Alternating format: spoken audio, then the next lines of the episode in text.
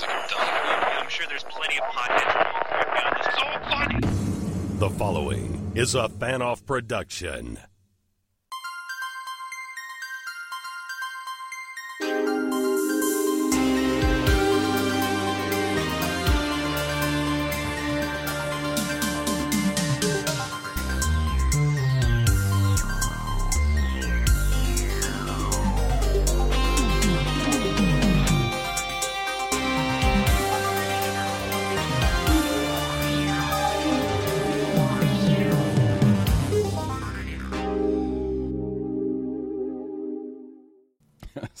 Hello everyone, here we are again. This is Eerie International episode 370. I am Andi from Germany. I'm Dave from the UK, yo. Uh, I'm David from the US. Sorry, there's I, I have my windows open in my office, and there are two birds beating the shit out of each other in a tree across the street. you love to I see was- it. right when you guys started, I was so fascinated by it that I forgot we were recording. Uh, hello, Dave from the US. Sorry, David from the US. Sorry about that. Birds beating the crap out of each other. It's Things- strange. things I, love to see. I I guess to clarify, that's not normally a thing that I see in Indiana, but I mean, yeah, I, there's I, some birds across the street in the tree, and two of them were just pissed. Every- every were- now and then- hated each other. Every now and then, I, I have a lot of trees outside my window, and um, every now and then you'll see a couple Every of- now and then, yeah, they disappear and come back. Yeah, yeah. Um, pigeons, pigeons are great for this, right? So I thought that they were having a fight, and then I looked a bit closer, and I realised, oh no, that's the very opposite of a fight. Like the, Oh, yeah. these two are getting it on. Let me play some Barry White for him, get him in the Fight mood. for orgasm. Absolutely, but it does look very similar. Uh, you know, flapping wings and open mouths and all that kind of stuff. But Well, uh, I don't know enough birds enough about birds to not say that they weren't fucking across the street instead of fighting. So I'll leave that up to our Who knows? What, what's a bird enthusiast like? ornithologist. Ornithologist or something? Yeah. Is that it? Yeah. Yeah, Okay. in this case, they're ornithologists, though. Correct. Wow. Wonderful. This is a horrible We are start. back. Andi, please take back over. Well, hopefully you're not new to Eerie International because if you are, doesn't Welcome. get better than this. You're never leaving. In theory, we are a horror podcast. We mostly talk about horror movies. Sometimes we talk about birds doing things across the street in trees. We had a pigeon on our balcony today, but it was a soul pigeon. There was neither fucking nor fighting going A on. soul pigeon. well, yeah, I, I 100% heard it the same way Dave did. He had red velvet. It was a shoes lot more on, mystical than you meant it, I think. and then another bird came along with a cape and threw it on his back, and then he staggered around for a bit, and he was like, "No, I'm back." Sorry, I will stop derailing this show soon. I'm German. The pigeon was alone. That's what I wanted to say. Oh, you have a better command of the English language than we do. That's the problem, Andi. You're using words we wouldn't even Uh, contemplate. I yeah, I use more complicated words than necessary, and maybe more. Um, see words. Who needs them? Uh, I, I just I understood what you English said, I words just nilly willy pretending. that are not probably uh, appropriate in the sentences that I want to string together. On horror you, um, movies. we watched. You them. nailed willy nilly there. So props on that. Sounds also horny. this is the last episode of Silent March. Uh, maybe we all should have been silent for these past three minutes or whatever. no. Today, our main topic is arguably a movie. It is a movie.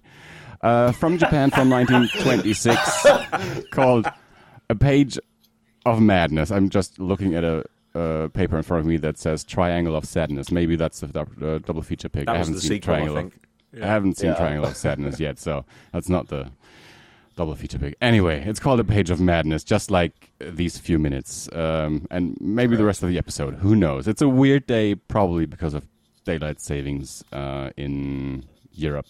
So Dave and I are timey wimey uh, out of our minds, it seems. and David is just David. So, uh, That's me. Page of Madness, 1926, Japan. The last um, movie in our Silent March series, the fourth silent movie that we've discussed, or that we discuss in uh, in March 2023, uh, the year of our Lord. Who knows? how, how do we rail this in?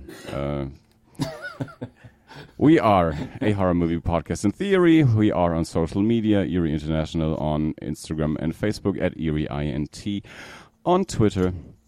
And we have an email address, eerieinternational at gmail.com. As mentioned last week, we still owe you bits of an email that we did get last week because our friend Elio did send us two emails, and parts of that second email um, are about today's movie and, and the whole Silent March series. So we kept those paragraphs to read today, which I will just do now.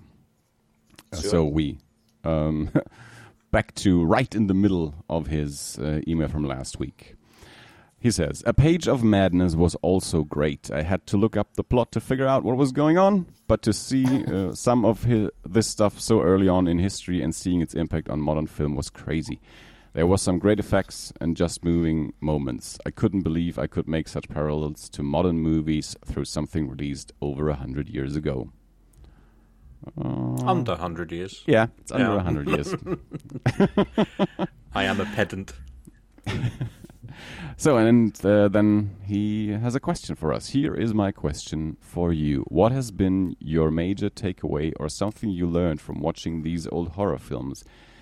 Has watching these old movies left you appreciating anything about horror as a genre?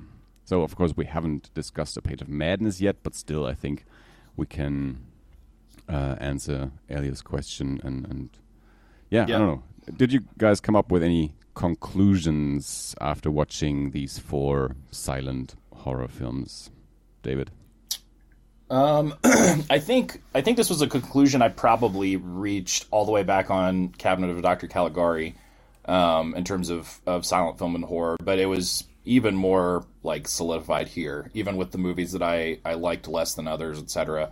Um, and I don't know, maybe it's obvious, maybe it's just because I'm I've gotten older and I'm I'm able to kind of appreciate a broader thing, a broader spectrum of stuff than I was when I was younger. But the amount of atmosphere that you turn on, um, is- it, it- it's it's irrelevant that these movies are silent. They're still able to achieve a level of of atmosphere and of a feeling and a tone, um, and just as well as the stuff we have today, if not arguably better. I think in in some ways. Um, obviously that can uh, change depending on what score is used everything else. But even beyond that if we were just to look at this stuff as just purely silent films with no sound whatsoever um, you are getting like a massive sort of like tone vibe universe with something like the phantom carriage. It has a look to it. It has a feel to it. The dial like everything about it. Um, that I think that's the thing that I've been so surprised by all these movies. Again, even the ones that I haven't liked as much, is that uh, with with so much less, they're still able to produce um, a feeling that I think I don't know. I could be cynical and say nowadays that's in very short supply. I I, I don't even know that that's cynical. That might just be true. Um, the amount of movies that we have now that are just sort of you know standard churn out kind of um, things in, in all genres, but being able to strike that tone. I, I, in the past, I've mentioned specifically with David Lynch how he's able sometimes to, to film things and to create things on screen that feel like they're from another planet. And I don't mean specifically like sci fi or alien looking or anything like that, um, but just the atmosphere and the vibe is, is just so different. It feels like you're seeing something that you shouldn't be seeing or that's from someplace else that you don't normally have access to. I think that is uh, difficult to achieve across the board. But the fact that so many of these films, um, arguably all of them, were able to do that and pull me in and make me feel a certain way, um, good or bad, I think was the biggest thing in terms of specifically horror. Because so much of horror is is that too, is atmosphere and and getting kind of under your skin or making you go into a certain headspace and um, you know movies like Hereditary or it follows. I mean, those can be divisive, but if nothing else, people know like there's a feeling in those movies. There's a, an atmosphere um, and a tone that's been set and that's maintained throughout the entire thing. And the fact that these older movies were able to do that so well, so strongly, um, I, I really loved. It got me excited almost every week. Not every week, Dave. Um, I mean, I can't, I can't really uh, I can't really compare to what you've said there. Um, I'm I'm going to take the lowbrow approach. Uh, it's it, it's definitely taught me that um, I hate Swedish movie. Um, I'm, I'm only kidding. I, I don't. I had one movie that I wasn't too fond of. The other one I actually quite liked. Uh, but I, I think the the main thing that I took away from watching these films, and I was kind of dimly aware of it anyway, but this really reinforced the fact that I I think that a lot of good storytelling can be done purely through either environmental uh, storytelling or um, the way that people portray themselves on screen physically. Um, but at the same time, some of these films did impress on me the fact that a good script is definitely necessary as well. That you can't tell an entire story just through acting silently on screen. Like there, there is so, the old saying is a picture tells a thousand words. Mm, Sometimes um, there are some words that you can't really convey uh, through through a picture, and you need the word. Uh, that's the whole reason that we went from pictograms to actual language. Um, but that being said, like, yeah, I, I think that the strength of a lot of these films was that they were able to really tell a lot of what they were trying, uh, the story they were trying to tell, just through what you were seeing on screen. Um, going back to the penalty, um, I, I think that that was probably my favourite of the bunch, just for.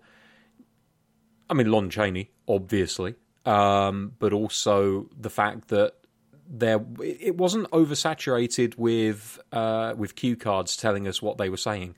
There was an awful lot of acting that told the story, and we could tell what they were saying to each other, or at least the emotion that was going uh, f- through their minds when they were talking to each other. Um, and it didn't feel the need to overburden you with uh, with with uh, speech cards. On the other hand, there are some movies which really could have done with a few more, and in one in particular could have done with any whatsoever. Uh, we'll get there. Um, but yeah, I, I I don't think it's a one size fits all. I, I think you know we've we've had this conversation last week about the length of movies, and I'm not going to go back into that. But you know there are some movies that you can watch for three hours and you'll be thoroughly entertained, and your bum won't go to sleep at all. And there are other movies that outstay their welcome after an hour and a half.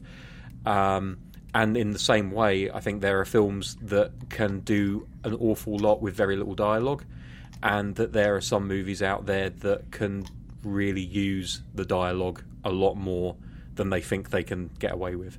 So overall, I think that was my main takeaway was the uh, the fact that an awful lot of storytelling can be told just through good acting. Um, and also, these silent movies, like the soundtracks, were very important to my enjoyment of them. Uh, Yeah. Again, to go back to the penalty, although I only spent 10 minutes on the synth soundtrack of that movie, uh, I much I I found much more enjoyment watching the film with um, a soundtrack which sounded of its time um, and, and did. And it wasn't like you know beat for beat uh, soundtrack r- recording kind of stuff where that you know they, they match everything up perfectly, but they at least tried to make sure that the next song coming up was the the right kind of mood for what was going to be going on underneath it. Um, and so that made a huge difference. And I've not really been one to talk about soundtracks in a lot of things that I've reviewed over time, whether it be here or whether it be on Generation Animation. It tends to be, you know, oh, I love the title track, I love the intro track and the outro track for this thing, but the actual soundtrack during the movie or TV show that I'm watching, I don't really notice it because it tends to just blend into the background and become part of the overall experience. I can't separate those things out um, in in the same way that other people can. I just kind of take it all in as one experience, and then I tend to focus on the acting or the uh, the dialogue or, or stuff like that rather than than the music. But it, it reinforced to me that the importance of a good soundtrack is is tantamount to a film being good because. You can really ruin a film experience with the wrong soundtrack, and you can enhance Oh, yeah. it so much with the right one. So, um, I'm going to stop talking now because that's mainly what I came away with. Um, that and my pathological dislike of Swedish drama, um, which I'll probably ride that horse for a couple of weeks and then I'll drop off. But yeah, Andi, what about you? in April we'll do an Ingmar Bergman series on Eerie International. Hell Surprise, yeah. Dave. so yeah, I, I uh, very much enjoyed this month, uh, of course, because I initiated it. That's what I wanted to do. I wanted to watch more silent movies. Um, we've done a few in the past to different results. Caligari we very much liked, and we were pretty disappointed by the um, silent version of um, The Phantom of the Opera.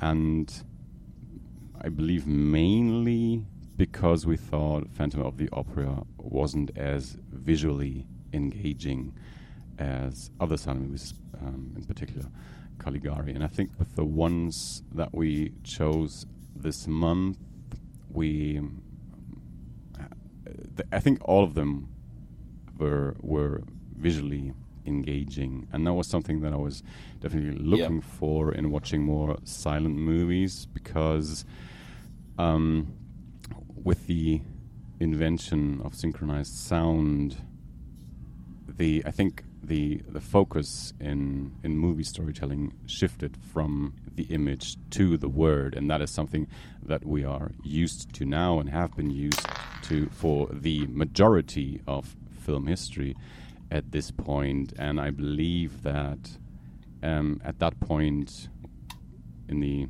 1920s to t- 1930s, when the industry switched from silent to sound, movies since then took a more literary approach in the sense that now we are at a at a point where, as as Dave mentioned, we expect a good story and a good script and a good plot, and and that is something that I've steered away from in the past years more and more, and I've mentioned that on the show on several occasions that I care less and less about plot. And of course, not with every movie. There's movies where I enjoy a good dialogue and a good story and a, an intricate plot and, and stuff like that.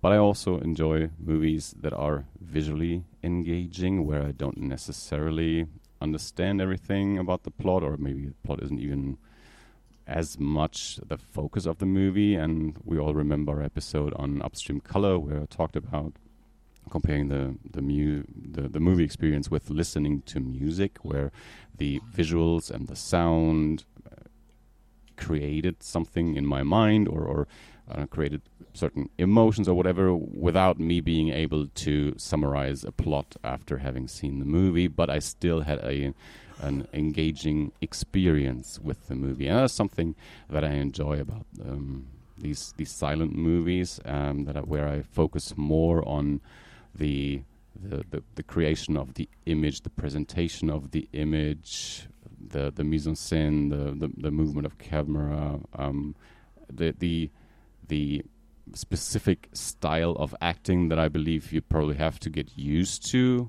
um, if you've never seen silent movies. But I think you can learn to enjoy that style, and that is something that I that I'm looking for. So um, Dave, like two weeks ago or so, said that something like don't know the don't remember the exact phrase, but something like that. The most important part of a movie is, is a good story, or something like the script, or something like that. And that, as I said, I think that's true for some movies, but for me, it's not true for every movie. Um, I I think that there's a there's a um, you, you can enjoy movies the way that you can enjoy, for example, like um, instrumental music. Because no one ever talks. That, that's something that I, a, a discussion that I at some point want to have with someone. I don't think this is the maybe it is the forum for the for the discussion. I don't know, but I've never heard anyone say, "Well, that song should have been longer. I don't think they explored the characters enough uh, in those lyrics, and I, um, or or something like, ah, that that story, sh- really, that song really should get a sequel. I want to know more about that story because uh, the the story, the characters are in general not the focus of the music. Of course, you have your songwriters that are very lyrical and and that, that are. I mean, Bob Dylan did get a Nobel Prize for literature for his Yeah. uh, for his lyrics and stuff like that. But in general, I guess people uh, usually enjoy the music more than they enjoy the lyrics. And that is something that I try to apply for movies as well, where I want. I, I would like to see movies that present me some, something more than I can read in a book or in a Wikipedia summary.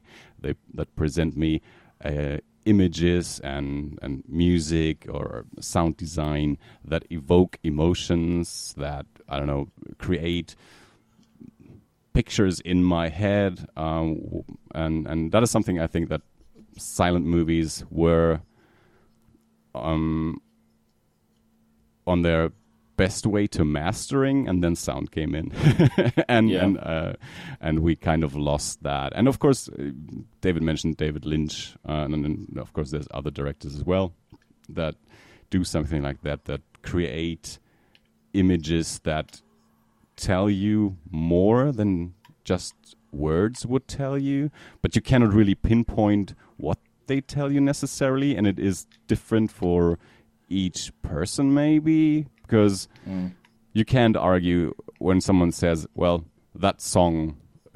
uh, brings me to tears. It's so emotional for me. And another person would say well it does nothing for me. And both Right. are valid. Um, uh, and that is what makes it so hard to talk to, to i mean try to write about music uh, and, and or try to talk about what does a a certain kind of movie to you where another one would say i don't know didn't care for the story didn't care for the characters and you say well fuck the characters i love the what the images did to me but you cannot really put into words what that is so Yeah.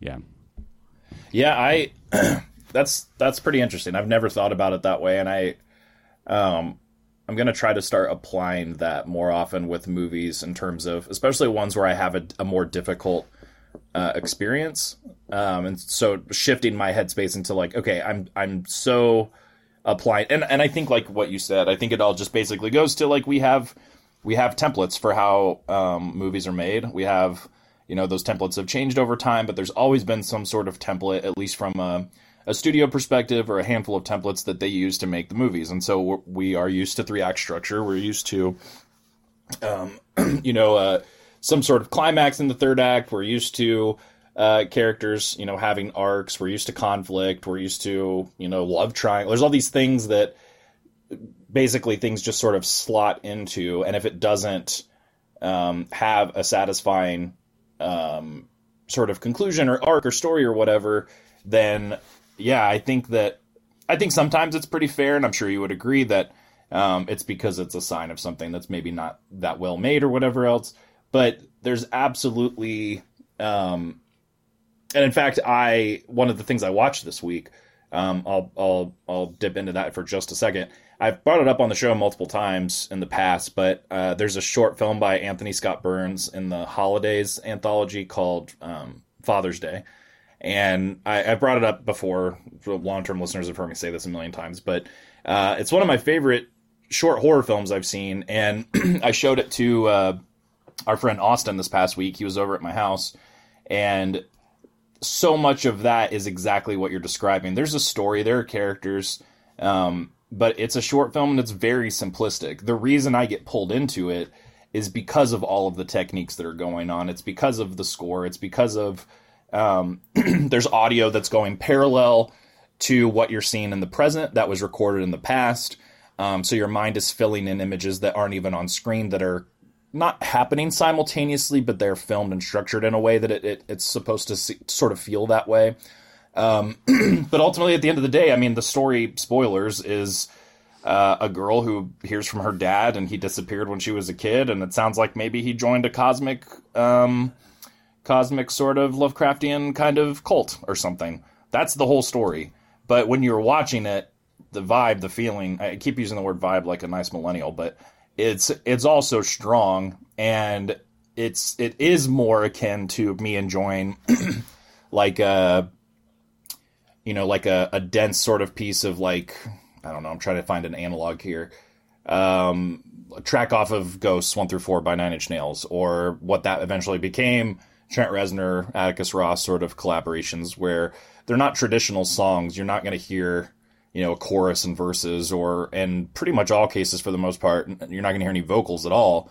Um, but there still is storytelling. There's still sort of things that I associate. A lot of times I end up associating those things with images that people pair in movies, um, which I think is is part of the problem in some ways with what you're talking about, is because we're you know immediately sort of marrying the two things and not keeping them as as separate. But I think that it it definitely. I, I, in my opinion, strengthens your point even further because there are these things. Under the Skin, I picked one week. That's another one very simple story. I mean, you can write it out in three sentences probably, hmm. but the the way that movie makes me feel, um, the way the audio makes me feel on its own. When I you know sometimes I'll listen to the score when I work. Um, moments that I can think about, images that I can think about in that, and immediately get transported back to how I feel watching it, um, and that same sort of feeling. That's a it's a rare thing, um, but I also think to your point, Andi, it's something that we probably can all experience more often um, when we're able to sort of shift our heads out of viewing everything as, you know, okay, let me measure this by the same rubric that in, in which I measure everything else. Um, and yeah, yeah, you, I, I like that. You've definitely got a great point there. But uh, what I would like to uh, to to add is that although movies like uh, Under the Skin, for example, are a, a great example of what you're talking about there, I think that even if you shift your headspace to a point where you're just like, I'm just going to appreciate like the you know the the images that they've put on the screen or whatever, you do also have to weigh that against the intention of the filmmaker to begin with. So, Under the Skin was meant to be more about the experience, you know, on on screen. It's a very simplistic story, like you said. For me personally, I I love that film and I really enjoyed just kind of sinking into it. No pun intended and just you know j- just enjoying the experience. But I went to watch The Lighthouse, and I was just like, this this is fucking over pretentious bullshit. And it, I could tell that his intention was to make this kind of like this huge, sprawling kind of masterpiece sure. about mental health was, or something. You and, saw at Lighthouse how I hear REM. Yeah. REM's a very popular band, but every time I hear REM, I'm just like, oh, there, there's nothing inside of me that resonates with it. Yeah. and, and, and, and it's, it's, not because it's bad, it's just not my thing. And it's not even necessarily because of the actual intention of the filmmaker, it's almost perceived intention. You know, because mm. there are some films that don't really dress it up as as being like, oh well, I'm I'm very intelligent in an art house, and you're going to enjoy this on a on, on an intellectual level rather than a movie going level. You know, like um, right. And and maybe that's again about headspace and coming at it from a different angle. I don't know because I know there's an awful lot of people that really enjoyed the Lighthouse, and I just saw it as an excuse for them to get some Willem Dafoe to fuck a, a high wattage bulb um, in in the third act of their movie. And I'm just like, okay, fine, whatever. Um, Every time you talk about this movie, it just makes me want to see it more and more. I'm sure I describe it in ways that make it more fun than my actual experience with it. Uh, and maybe that's me trying to convince myself that it's better than it actually is. I know I'm in the minority on that movie, but I, I, I feel the way I feel about it. That's yeah, not well, to, it's that's your entire point. Yeah, yeah, yeah. Um, so yeah, I, I, do think that there is um, that that kind of uh, caveat, which is that although you can definitely shift your head into a, a different place and uh, try and experience something from a position that you wouldn't normally, you do have to give yourself that out of maybe I just don't like it. And it's not my sure. fault, and I've tried shifting my perception, but I still can't get into it, and that's equally okay. You can just not like something just as much as you oh, can totally. be totally moved by something. I like I, I watched the uh, the latest episode of, of Star Trek Picard on Friday, and there are some people that will sit there and they'll watch it and they'll be like, "Yeah, fine." I had a fucking lump in my throat for parts of that because of certain things that they did. I'm not going to mention specifics because there may be people that are listening to this that want to but binge watch it at the end of the season or something. I don't want to ruin it for them. But th- there are certain Easter eggs and callbacks that they threw into that episode, which very nearly had me blubbing like a small child. And a lot of other people would just be like, "Fucking grow up, dude! What the fuck are you crying over this for? Like this is, it's, it's literally a." a hunk of steel, or you know, or a, a, a, bit of fluff or something, and I'm just like, nobody's what it means to me, damn it, you know. so it's completely up to your, your life experience. As we often say, you know, mileage will vary, and um, I don't know. I just wanted to throw that in there.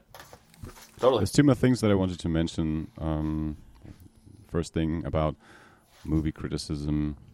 Criticism is mostly a a written form, or we talk about movies. We use words to talk about experience with movies, and therefore that's the easiest thing is to talk about the words in a movie about the story. That's something that we know how to do. That is something that people can read and understand. It's very tough to describe in a written word or in in, in a spoken word um, the the impact of moving images, uh, and that brings me to my second point, where I would like to come to a point, and maybe that's very pretentious. I don't know, but and I, and I would like for people who who listen to this maybe take that away with them and try to apply that in, in their movie watching and to and to stay with the with the music analogy. When when someone tells you about a band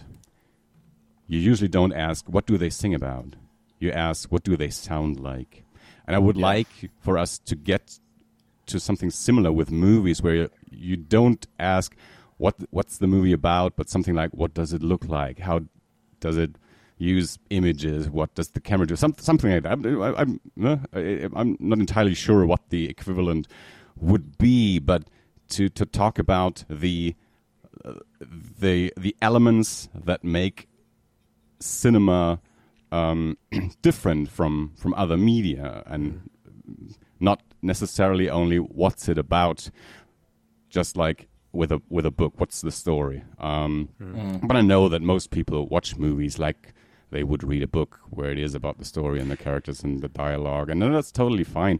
Uh, and and we movies cinema is still a relatively young medium so we none of us are ent- entirely cinema literate in the way that we that you could talk to to anyone um, uh, in your neighborhood or your friends or your family, and you could talk about camera movements and cameramen or, or whatever, and, and um, bring up comparisons. Yeah, well, here in this scene. They do something and, and refer to a page of madness from 1926 Japan or something like that. We can't do that, but it's it's easier with pop music to just say, oh well, such and such has a new record out and it's vaguely in the vein of this uh, musical movement, Yeah, you got a sample young female from pop singer or so-and-so what, whatever. Yeah. And but I, I yeah I, I would like for people to talk about movies the way they, they talk about music, where it's not about the story but about the yeah genre, uh, the, the the medium specific elements of the thing. Yeah, I don't know. I if think that's... Go, go ahead. Go on. Well, I was just going to say to tag on that point. I think it's also one of those things too that, at least for me, it helps me if I'm conf- if I'm confused by a movie in a way that I can tell isn't the movie's fault. If that makes sense. So like if it's if it's not because I'm just totally lost because it's poorly written or whatever else. Um, that's usually the little sort of like spider sense I get that maybe there's something deeper happening, uh, and I might need to work a little harder. Um, the the movie that I always think about is in that regard is when um, Andi, you and Bianca visited, and we all watched uh, Pulse, um, Japanese horror film, and we had kind of all had a similar reaction. Well, not Amanda because she hates horror movies, and it was also not even in English, so she probably had a terrible time. but the for you and me and Bianca, we all kind of got to the same place at the end, which was like, I don't totally know what happened in this, but there was something about it. Um, and I remember us watching some special features and uh, Simon Barrett and I, is it Adam Wingard as well? I can't remember now. I think it's both of them Yeah. They kind of say the same thing. it was just this sort of like, yeah, I, I don't know that I'd be able to tell you exactly what happens in this movie, but these scenes, these these moments, the way it feels, um, and it was sort of validation for all of us of like, okay, we're not like we're not crazy. There's something here. There's something going on, um, and it's been a movie that stayed in my head ever since because it was it was a similar thing where we all we all kind of heard this song and it was unlike anything we'd all heard before Right. um, but then there was this part in all of us, I think, that was just kind of like, you know, there there's something to dig into deeper. I think, um, and, are- but like you said, not in a narrative sense. I, I don't think that that's a movie that you have to crack, um, but it is something that's it's deeper than what the premise is. Um, they do more with the like you said the mise en scène, the the the visuals, the score, um, to pull you in and make you feel more than just uh, hey, it's computers killing people, which the movie could have been and is is not. Those are often the most interesting movies because you, as you described, you you're sitting there and you're thinking, I don't understand it. I want to know more. I want to find out Yeah. why I don't understand it. And that is a sign of I've seen something that I haven't seen before. This is exciting. Yeah. This is new. I've seen hundreds of movies, but this movie did something to me that I can't quite grasp. I can't just compare it to well, it's it's like this and it's it's just more of the same. I enjoyed it. I've I enjoy those types of movies. I've seen dozens of of them and I've enjoyed this one too. So, but no, this one is different. I haven't seen anything like this, but it excited me in in, in some way that I can't really grasp. Hmm. And and yeah, those are the the movies that really stick with you. but that excitement is the important part and maybe that's where i where i was lacking the the words or or the the thought to really describe it but you know watching a movie like versus which when you mentioned pulse i was just, and we're talking about that i was just like that sounds an awful lot like my experience with versus back in the day which is like a 2000 japanese movie Hell yeah, I love that um, movie. absolutely fucking bonkers, and I Yeah. loved it, but I could not tell you what it was about except for people fighting. Um, and Yep. and you know. You need that excitement. You need Mm-hmm. it, it's all very well to, to go and watch a film and be like, I don't understand it, and now I'm going to dig into it. But what was key, what you said there, Andi, was the excitement of of wanting to dig into it. And maybe that's what I was lacking from a film like The Lighthouse, or like I wasn't really paying attention to it when I watched it, and it was so long ago since I last did. But like Coffee and Cigarettes, it was just like, okay, well, there's a short, and here's another one, and they're just sitting and smoking and drinking coffee, and I don't do either of those things, so I have no excitement for any of this. Um, I went to watch it because I liked the White Stripes at the time, and they were they were in one of the shorts, and I think that was the Yeah. main reason I went to watch it. I think that's why it did a lot of business, to be fair. Um, but you need. I the think these also end up being the kinds of movies that we see later and have different experiences with. I, I own it on DVD. I'm going to rewatch it. Yeah. Yeah, no, and and I, I didn't even mean for you with that one specifically, but that definitely applies too. Like just the the stuff that we see later, and we're like, man, I remember being really bored by this, or I, I was not into this at all, and for whatever reason, now it is just, you know, hitting me on every single level, and and there's, uh, I, Austin and I talk pretty often about how when we went and saw, I'm, I'm sure we've talked with you guys about it too, or I've told you guys when we went and saw Mad Max Fury Road. Um, Oh, opening weekend, very anticipated. We were excited about it. All the trailers looked crazy. I mean, you guys remember when it came out? It was a exciting, exciting release. Um, and we walked out of the theater liking it, but also it wasn't. We didn't feel underwhelmed. I think it was almost that we were overstimulated. It was it was too much. It was it was, and not even in a everything everywhere all at once sort of way, not a maximalism way necessarily. Although it does have that.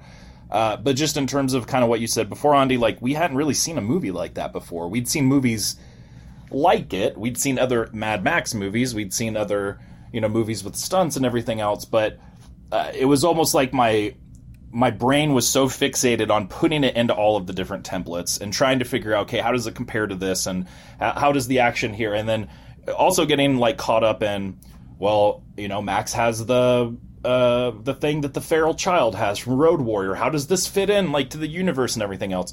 And I think it was ultimately just because it was it was I just couldn't. I needed to see it more. I needed more time with it, and it it's a strange movie to pick too because obviously that's an outlier. I think we all kind of agree that's one of the you know greatest action movies of all time, but that's there there was something there as well to where I, I've mentioned other movies that's happened with me before on Inglourious Basterds, Drive, where I watched these movies in the theaters and I liked them, but there was also part of me that was like, did I, I, I did I miss? I couldn't put my finger on what it was, but I think ultimately in retrospect it was just you got to spend more time with this thing, man. there's there's more in here that is is obviously pulling at you. Um, it, it's it's you know hitting different things in your nervous system and in your brain and everything else. You're not going to get everything you need out of it in one pass.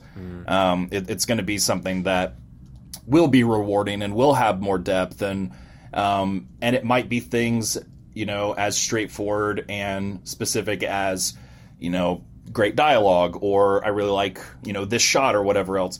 But it might be stuff as as small as um, there's something about the way I feel in Django Unchained, to use another Tarantino movie, where Schultz uh, takes Django into the bar. They get to the first sort of town. He ends up killing the sheriff to get the bounty. That's kind of when he explains to Django what he does and how it works and all that.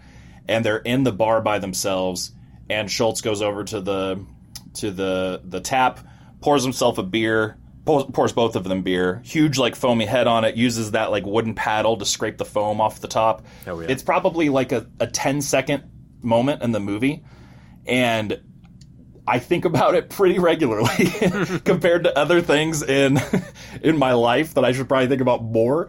Uh, this one random shot in Django, there's there's just something about it. Completely silent too. It's literally just this dude pouring beers and getting them ready. It's just decompression, isn't it? It's like you, you've had that action. guess, now yeah, It's I- just like here's a quiet moment. Sure, and and but also maybe just maybe for me, it's one of those things where it it hits a note that's deeper, and it's just the way all of this looks together makes me feel in this very specific way. That to your guys' points from before, you know, to other people would be like, this part's stupid. you know, why do we waste time looking at this beer? But that's the subjectivity of how art's going to make us feel, right? So it, it's the same thing as. Um, you know, me not liking REM or me really connecting with another band on a level that is impossible to put into words because it's just hitting me and connecting with everything that I am. And that's so specific. This is a very heady conversation for us. We to kick the started talking about with. silent movies. We've ended on Mad Max and REM. It's very strange. No, but it's a it's a perfect through line though. Like is, it's, I think that's why it's so interesting is that it's it's still. I mean, there's to use Mad Max again. There's so much silent film influence on that, even down to like Buster Keaton and and Mm. You know techniques that came out later. Like there's there's sequences in the movie toward the beginning that are completely silent and and sped up and and sort of in this old. Yeah, I don't know. Maybe I need to dig more into this. I'm going to write a Oh, thesis about I, I, I can Max give you a, a film. I can give you a serious connection uh, between Silent March and Mad Max Fury Road because I've thought about Fury Road quite a bit recently, and that's a movie I was shaking with excitement in that movie. So I, for me, it was not I, a movie where I had that experience that you had, where you said I have to see it again before it really unfolds for me.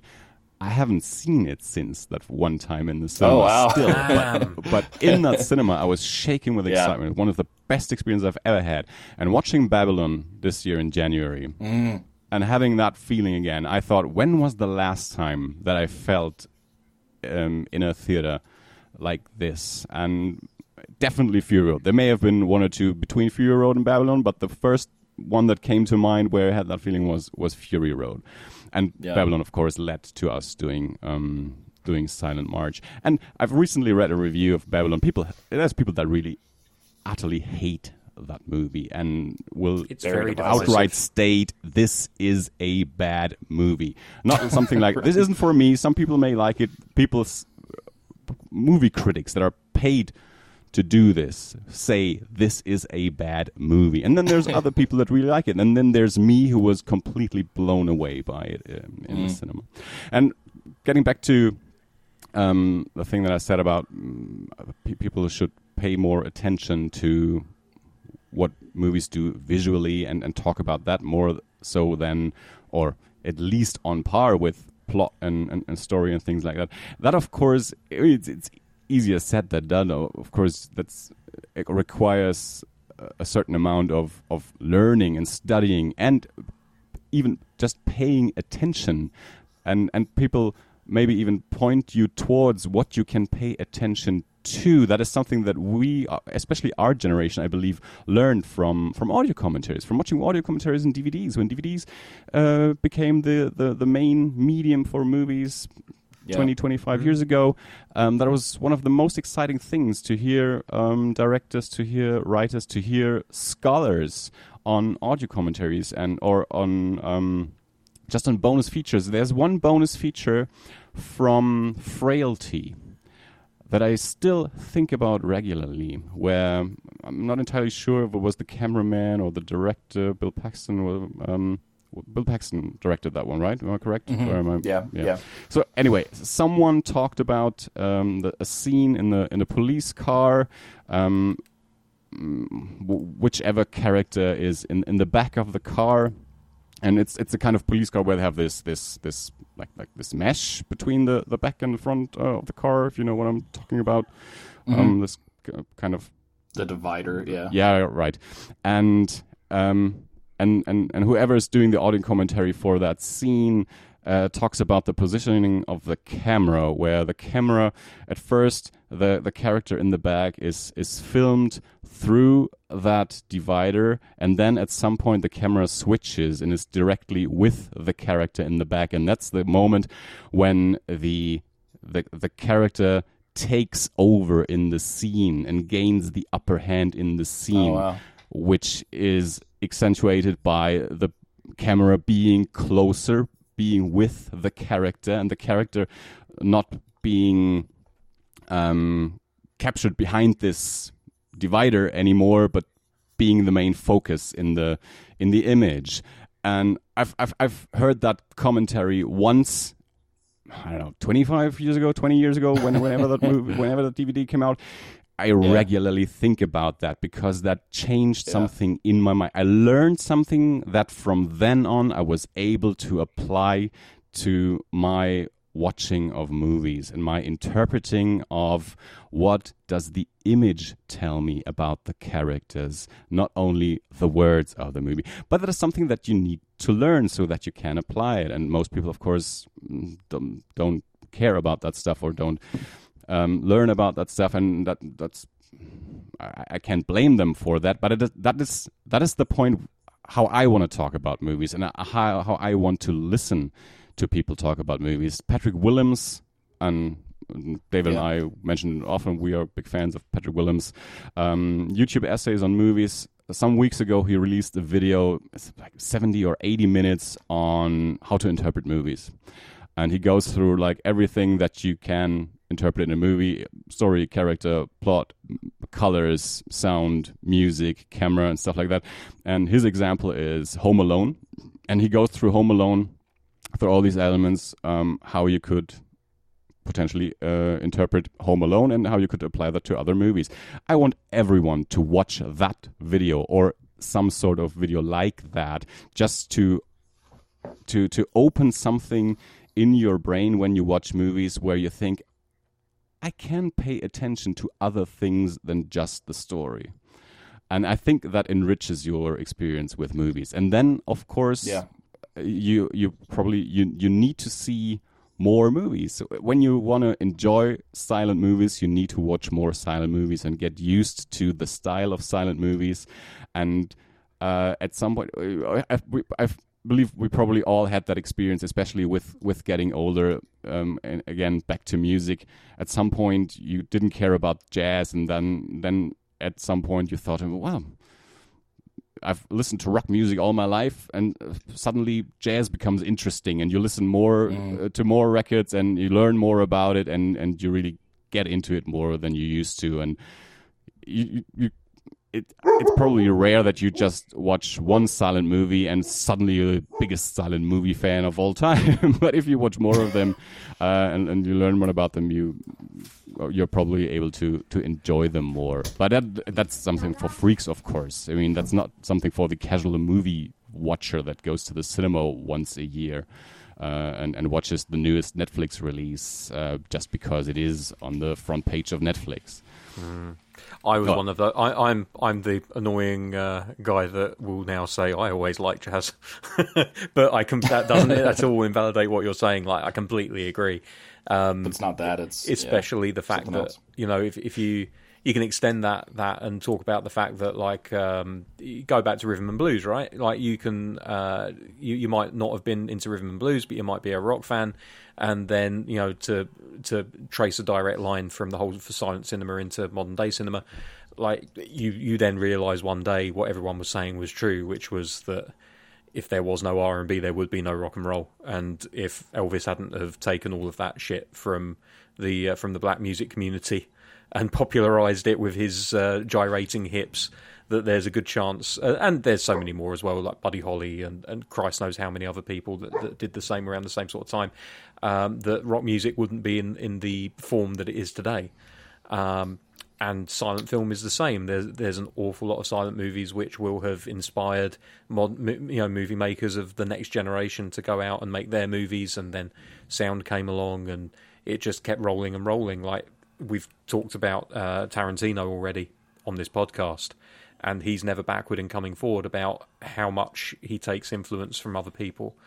Um, Creed Three, which we talked about um, the the other week uh, we talked about how it was inspired by anime and things like that. Like there's there's always something which inspires the thing that you like, which you might not in your in your in your own right like, but it probably is a good idea to go back and visit it because you may finally realise that oh actually these are the merits of this thing and uh, I should have liked it all along and I was just too young and dumb to realise that it was as good as it was. I'd say you can apply the same thing to almost everything when you say the more you um, spend time with something, the more you learn about something, the more you can enjoy it. Drinking wine is something that you can mm. learn. Whiskey, smoking cigars, I don't know, riding a bike the more you do it, the more you might enjoy it. the better you get at it, yeah. the more yeah. you might enjoy it. And, and it's the same thing uh, goes for watching movies or listening to certain kinds of music or whatever. Yeah, I'm trying that with coffee, but I will never be a wine drinker. So, um, you See, know. that is that is something that I can speak from from my own experience. I uh, never was a wine drinker. Well, nowadays I don't really I don't drink much alcohol, anyways. But uh, I I started as uh, someone who was like, yeah, well like sweet white is okay yeah. to uh, decades later dry red is my choice. Tastes do change as well. Yeah, that's, that's yeah, point. of course. Cheese. Uh, people, uh, I don't know. As, as, a child, maybe you didn't oh, enjoy cheese. cheese. or olives or whatever, and then suddenly you do, and you. I don't know. Anyway, that was a good discussion, I, uh, fellas. Yeah, no, it was a great discussion. I, I picked up. This isn't really um, uh, a point or anything, but just kind of related to the conversation. There was a, a, Criterion flash sale this past week where they had all their stuff for half off for 24 hours. So uh, Inland Empire they just released. I wanted to get that. I've still never seen that one. Um, but I, I, went through the rest and specifically filtered down the silent films. Um, now that I've got you know we've got some momentum with this and everything else. And one that I had totally forgot about that I'd wanted to see for a long time, I ended up buying is the the Carl Theodor uh, Dreyer version of, or the film of Passion of Joan of Arc from 1928, which I'd heard lots about, um, specifically, and seen sort of uh, screenshots and whatnot, uh, stills, um, because it's, uh, I think, probably mostly well known if people know about it for like the extreme close ups. Um, that he does throughout the movie and the the emotion and the acting that's done specifically through that um, for these actors. So that's one that I'm pretty excited to watch as well for uh, all the reasons that we just described, and then I think sort of almost even taking that to a, a, next level of having to say, okay, we're we're showing very little in the frame, but this what we are showing in the frame is a human face, and the amount that we can emote with that, assuming that the acting is is good, and I've only ever heard amazing things about um, what's her name, Renée Jeanne Falconetti as Joan. Um, yeah, even more excited for a lot of the similar things we've talked about, trying to sort of kind of really dig into it and and and feel however it makes me feel, but then also, I mean, even by today's standards, that's interesting and different. you know, there there aren't many movies now that you're going to see with that are comprised mostly of close-ups of people's faces and um and on top of that it is you know a historical straight up like about the trial of Joan of Arc from the mm-hmm. the record. So it's not even that it's you know some sort of heightened you know crazy thing. Although maybe the movie's heightened, I'm not sure. Um, something that I'm really yeah. sad about at this point. Um, that we we we still we can have music with and without lyrics, but we don't get movies without spoken dialogue anymore. Mm. Yeah. For the, like the, the one outlier that wins an Oscar because it's the one silent movie that a Frenchman makes. uh, but it doesn't yeah. lead to other people doing the same thing. I was going to say there's there's one or two examples. I I don't remember if this is absolutely for certain because I was distracted by the ongoing joke of a man having sex with a turtle. But the red turtle, I think, is fairly. It's not silent in the truest sense of silent movies because there there is like sound and things like that, but there isn't really dialogue outside of people making grunting noises. That's usually what people focus on now. Yeah, Yeah. with situations like that. Like there's a J.C. Chandor movie called All Is Lost with Robert Redford. Um, I've still never seen. it. I've always wanted to. I've, I've seen a few of his movies and I've liked them. Uh, Chandor, not Robert Redford. Um, but that movie is about him on a boat trying to survive, and he's alone. so there's large large sections of that movie apparently that are just have no dialogue because he's just a dude on a boat. Makes sense. The opening to um, uh, There Will Be Blood. What is it? Twenty minutes without Oh any yeah, spoken that's word right. or whatever. I, I don't. I haven't. Yeah. I've, I've never even seen the whole movie, uh, but I've seen that opening where it's like I don't know, fifteen to thirty minutes. I don't exactly remember how much it is, but yeah, that's that's let's let's let's get pretentious. That's pure cinema. It's always funny too when there are. I, I remember when the Last Jedi came out, and there's a scene. Spoilers for like the best Star Wars movie ever. I don't care. Don't write in. The uh, Return of Skywalker or whatever it's called is a piece of shit. Uh, in in Last Jedi, uh, the moment where um, spoilers, Laura Dern uh, punches the the Oh. hyperspace or whatever yes. um, completely silent, right? Like in the mm-hmm. in the mo- that moment in the film, it's in Rian Johnson chooses to have it happen in like the vacuum of space. So you see this incredibly powerful, you know, impactful mm. thing happen on screen with no sound. Mm. And I remember the theaters having to post signs that say there's a moment in this movie when there's no sound. Don't come tell us about it. It's not mm. broken. And just the sort of like sad hilarity that that's where we're at. That somebody's like the sound cut out for two seconds. Surely this has to be a mistake. Yeah. Um, we're, we're we're not used to this sort of stuff anymore at all. If if they had learnt from previous sci-fi movies that tried to educate people on sound and space, they would have realised that not only in space can you not hear anyone scream, but you also can't hear anyone jumping into hyperspace and taking out an imperial yeah. cruiser. Yeah. Alfonso uh, Cuarón, when he made Gravity, I remember that there was discuss that he had had Such discussions early on. yeah. Yeah, about doing it with no sound. You know, having when when they're in space, when when she's inside the station or whatever. You know, that Mm, It would have change, made the but- dialogue with George Clooney more difficult for certain. Yeah, that's true. But the uh, um, it was I, I don't remember if it was the studio or if it was them, but somebody was like, "We can't do this. The audience will it'll drive them crazy."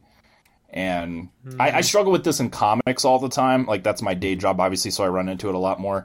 But one of my biggest pet peeves I have now and frustrations I have specifically with with editors, you see it the most, but it happens with writers as well, is there's just such an unwillingness to trust the reader. There's such an unwillingness to um, believe that the reader is smarter than a, a, a dog trying to read a comic. there's you know there's there's so there's so much concern about well we have to have this character say this name in this moment right away so everyone knows what the character's name is. Well, we have to make sure that you know we put this balloon here and and, and break this or else you know they might read it in the wrong way or, or whatever else and it it ends up stifling so much creativity. In some cases, it makes it worse. Um, I don't know if that exactly translate to translates to cinema, but um, Of course. I, I- think probably in a general sense, at the very least, yeah. Like if you if you're not trusting your, I, was it um who did the Sweet Smell of Success? Was it was it Preston Sturges? I'm trying to remember who who had this quote. Um, who did Ace in the Hole? Billy Wilder. It might have been Billy Wilder. Um, where he said basically like I want to, I'm paraphrasing here. It might not even be the right person, but if you can get your audience to to do the addition themselves uh, and come to the conclusion that you want them to, they are going to be Yeah. so much more satisfied with that. Give them two and two, and they them. will come up with four. That Yeah, that thing, exactly. right? That's Hopefully, yeah, yeah. that's right. Yeah. yeah.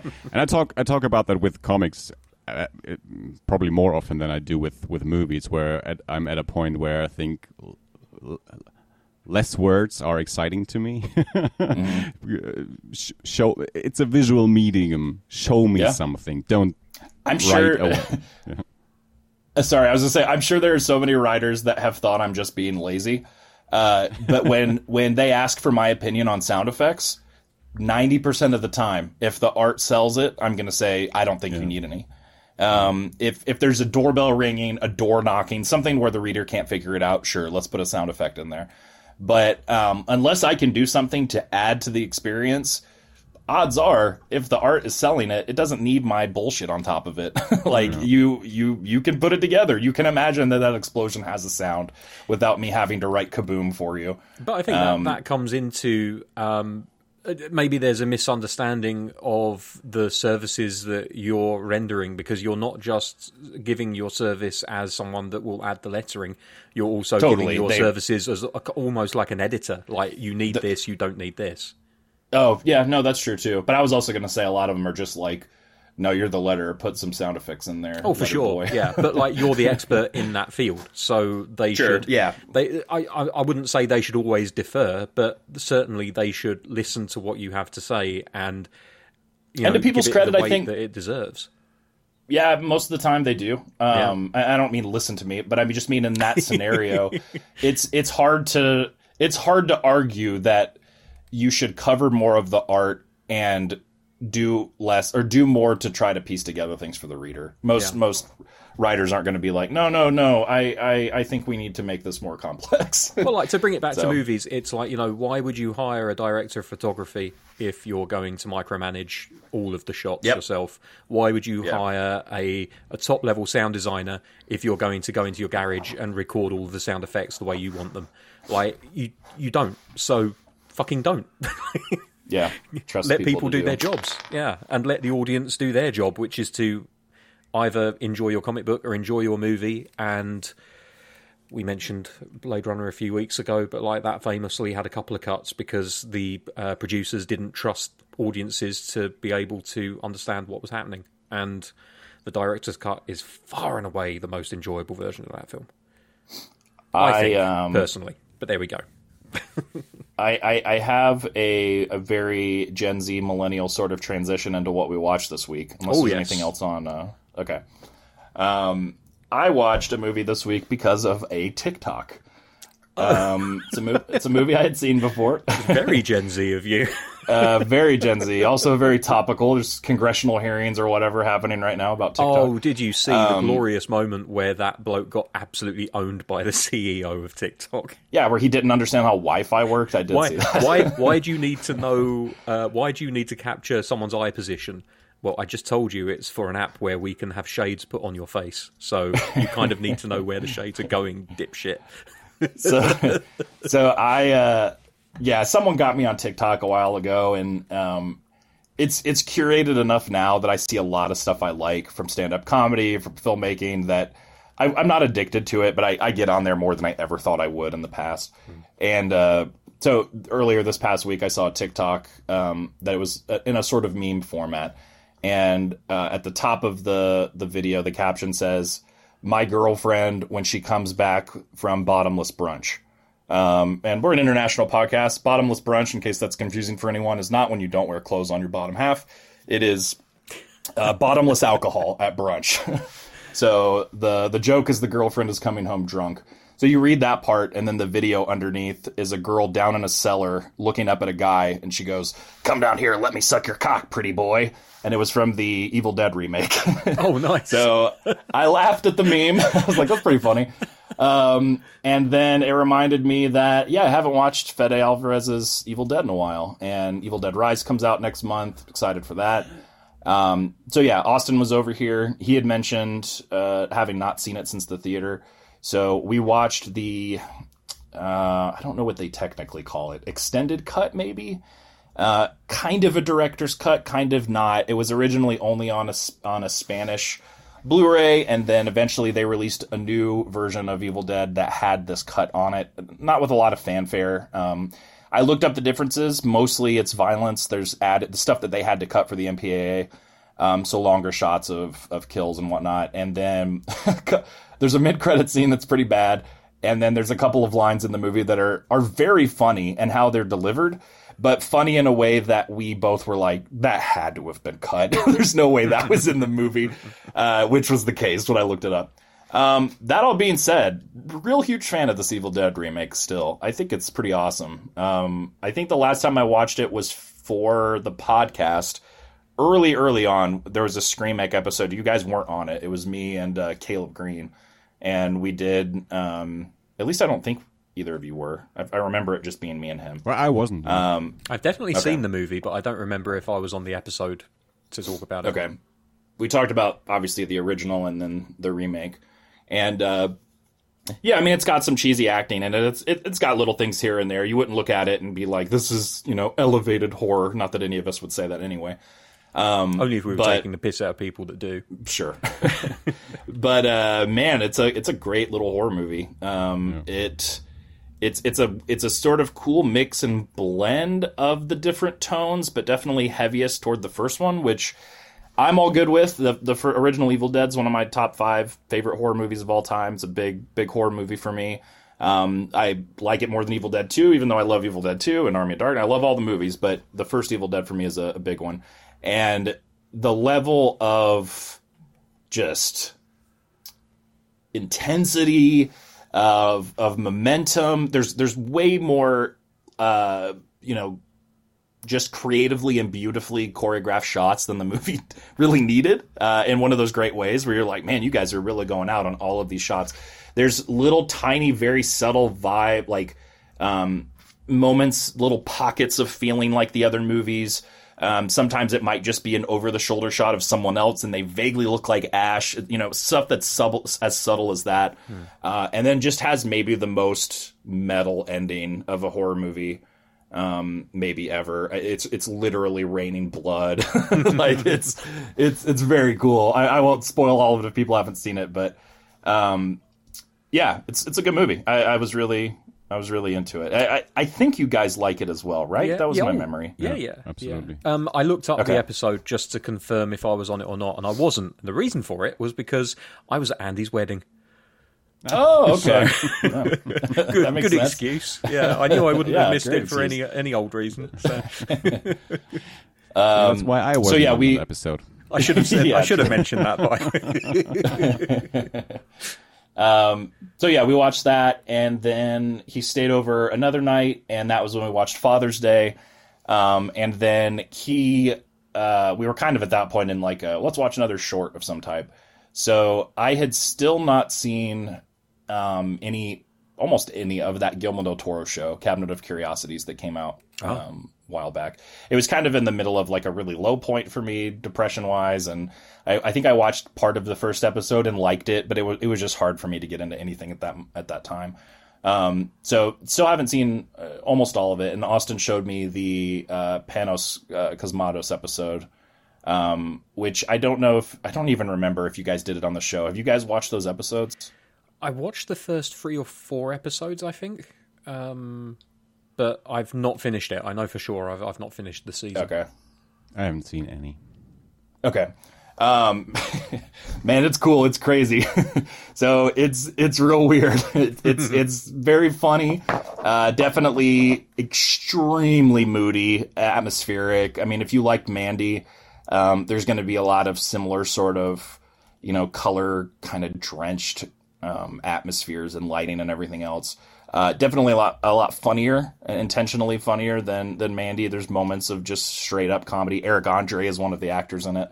Um, but it's it's a real crazy, weird horror sci-fi mashup that I think honestly is one of those that just the most fun and the best if you just watch it with no knowledge, which is how I saw it. Um, so yeah, was into that. I think that's pretty much it for me this week. I've been watching the John Wick movies. Um, you know, those aren't aren't horror, obviously. Um, and playing Elden Ring. It What's depends. that? Well, it's a horror movie depending on whether you're one of the people trying to take him out. That's true. Depending on how you look at it, that's true. Um, so that's it for me this week. What about you, Dave? Uh, bugger all, really. I watched uh, season three, episode six of Picard, which I mentioned earlier. Um, it's quite fitting that so close to Easter that they crammed in so many Easter eggs. Um, so you know that's that, that's good.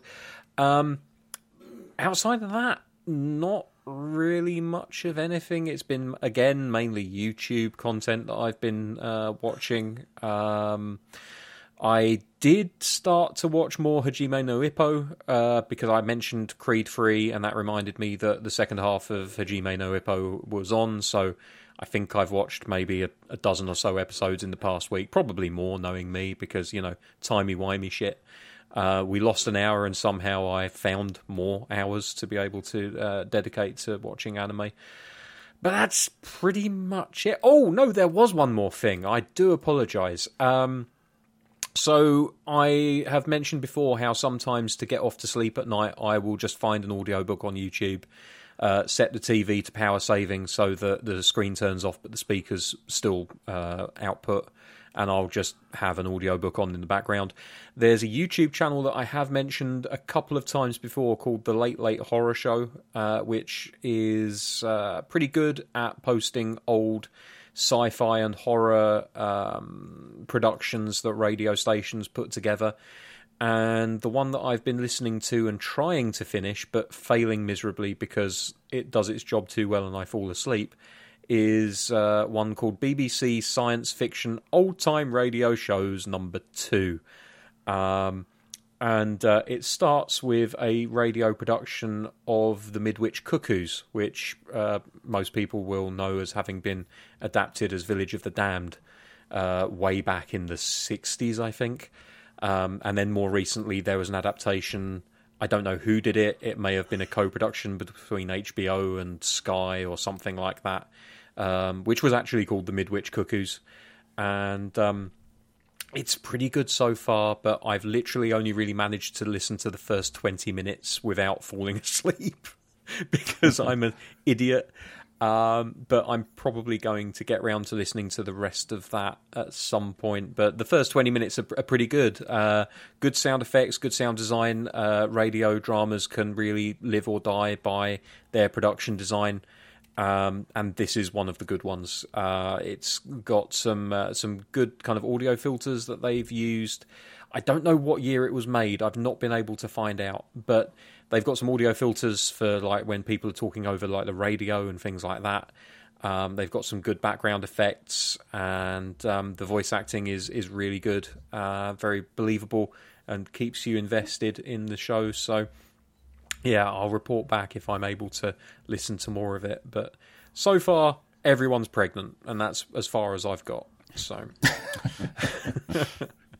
Andi, what about yourself? So Friday we went to see Scream Six at the cinema. Oh, nice. Nice. After Scream Five, I was a little underwhelmed and said that I don't I don't really want to see another one. And then, of course, they announced another one. and I thought, well, maybe this is the first Scream movie that I'm not going to see at the cinema. I was trying to think about if Scream is the only multi part movie franchise where I've seen every movie at the cinema. But anyway, I have seen all the six movies at the cinema. Anyway, the first trailer came out. I liked the trailer, and then I thought, well, maybe, maybe uh, I I, sh- I should really watch this one, so that I have seen all three movies at the cinema, and I heard good things about it, and so I was was more hopeful that I would enjoy this one. I liked it better than Five, definitely. I thought it was a pretty good movie. Oh, cool. Um, I yeah, I enjoyed it more. I uh, they I, I really I enjoyed the characters. I think they made interesting choices with their story. Um, the opening sequence, I was immediately um, engaged because of the the opening cameo, um, and it was it is pretty brutal. I thought the, the the kills were pretty gnarly. I didn't really expect that. I don't remember if they were as gnarly in in five. Um, and yeah, the the the the, the relationships between the the characters and the resolutions towards the end. I thought it's it's a really good Scream movie. It does things that Scream movies do, if you like them or not. um, but yeah, um, I must say I, I, I enjoyed this one. I think my main gripe after five was when they announced that they would do another one in only about a year's time. Yeah, I thought, well, what are they going to be talking about when Scream movies are like meta commentaries on on current movie trends or, or certain movie tropes and they did legacy sequels in, in Scream 5. What will they do in Scream 6? And I felt that this one was less meta heavy than 5 was, which probably made me enjoy it more. And it's a it's a I, I believe it's a pretty good slasher movie with with some humor and interesting characters and nice set pieces and yeah I I had no no intention of rewatching five, but I think I will rewatch at least six in in the future. Yeah, it's Nice. a good one. I want to see it. I uh, I watched five in preparation for it a week or two back. I talked about it on the show, and then uh, for whatever reason, after I watched, even though I enjoyed my rewatch of five, after I watched five, I my interest in going to see the sixth one died. I don't really know why. Uh, so this um, this reignites that for me a little bit. I also uh, I will say I when I watched five when the theater, I was not familiar with um, uh, Jasmine Savoy Brown, who plays Mindy. So I was excited to see that she comes back in part six. And the reason I knew her now after watching five is because I finally watched The Leftovers. Um, and she she doesn't play a huge role on The Leftovers, but um, she's good on it, and she's good in part five. Really, she's I believe the like kind of main stew. Uh, Stu? Wait, who's the who's the Jamie Randy. Kennedy guy that knows all the She's- Randy? yeah. She's Randy's uh, niece, I think, right? Yeah. Um, so the yeah, having her come back, I was like, that's a good Mm-hmm. idea. I also liked the two sisters in five, the two leads. I thought they were good. Um, and the younger one is Wednesday. John Adams Ortega, yeah, yeah, correct. is she okay? I still haven't watched that show, so but I thought she was cool. More excited to see it now. All right, so That it for you? Let, let's get to our main topic. All right, David, do you have I think Dave stepped away for a second. Oh, again. Um, I I don't have a synopsis, but I was gonna say I have bad news and good news and then bad news. Um, Interesting. the so should bad I lead news. in with, uh, or do you want to? Yeah, yeah, yeah. You go. Yeah, let me let me go after. Yeah, yeah. Okay. Set it up. So, all right. So, um, let's pull up Wikipedia. A Page of Madness is a 1926 Japanese silent film directed by Teinosuke Kinugasa. I have not prepared these names. Teinosuke Kinugasa, I believe. Lost for 45 years until it was rediscovered by Kinugasa in his storehouse in 1971. The film is the product of an avant garde group of artists in Japan known as the Shinkankakuha, or School of New Perceptions, who tried to overcome naturalistic representation. So, says nothing about the plot, of course. Uh, Elio already mentioned in his email that he had to look up the plot um, on the internet, as I did as well, because I was not prepared that this movie did not have any title cards, no intertitles of any sort, um, which is for the fact that when this movie came out, um, it was screened with a what's the uh like a, a, a I had the yeah uh, sorry Like uh, a Page of disclaimer? Madness was first screened in Tokyo on July 10th 1926 screenings would have included live narration by a storyteller or benshi as well as musical accompaniment so oh, I yeah. did not know that. okay. which of Yeah, course uh, makes sense um but It makes this- sense, but also there's the, the cynical part of me right away is like, do you still have a movie at that point? Like if I if I write a book and there's no words in it, but you buy it, and then you have to go somewhere public for someone to tell you the story, like what are we doing? Like I'm, I'm not saying that this isn't actually a movie. It is, although I have caveats. But that is kind of a strange thing to be like, hey, we made this piece of art, but it's incomplete. So here's I mean, I think at that point Oh. it wasn't as uncommon as you would like to think, and of course you Okay. definitely you had no other choice to watch this movie than to go somewhere where they show it, and there will be a storyteller who will tell you Sure. something about the movie. So you can just Yeah. pop it on home, at home on YouTube as we did or as I did, well, Yeah. and and didn't know that there wouldn't be any any titles. Uh, and after ten or fifteen minutes, we we thought, all right, let's let's read the Wikipedia synopsis first. Maybe that will help us understand anything. Yeah, yeah. The um, and and again, I'm I'm being you know cynical and sarcastic or whatever. I think the idea of that actually happening, even in the modern day, would be cool. Would be a cool experience to go to go see this film, to have live um, accompaniment with the music, and having live, um, you know, narration or whatever from a storyteller. Obviously, it's going to be, you know, more structured and organized and creative than how I'm how I'm putting it, which is that it's just a, a, a half completed piece of art. That being all said, it, it is another thing, sort of like Häxan for me, where you kind of just have to go to a place of like, well, what are we going to talk about here? Because it's it's a movie, but there there are it's it's a very specific thing, and at the the I'm glad that we had such a an in-depth discussion earlier for a few reasons. One, because it makes it a lot easier for me to say that this is REM for me, or not even not even REM. Uh, it is it is Brian Eno or uh, uh, David Byrne and Brian Eno, m- some making something extra weird. It's stuff that I can absolutely look at, recognize is good. It's it's it's artistic, um, even down to the techniques that they're doing. Stuff we haven't seen in any of the other silent films this month, you know. So it sets itself apart in that way. But interacting with it in any sort of traditional way that you would interact with other stuff is very difficult um, because, like you, we've already mentioned, there are no zero title card or like interstitials, words, anything Nothing. and nothing. So if I'm going to put on some like noise rock or some experimental music, um, you know, there have been times where I've put on some headphones and sat there and been like, I'm just going to sink into this. But 99% of the time I'm listening to stuff like that, I'm on a hike or I'm working or I'm cleaning the house or I'm just relaxing my head or whatever else. It, it serves a purpose.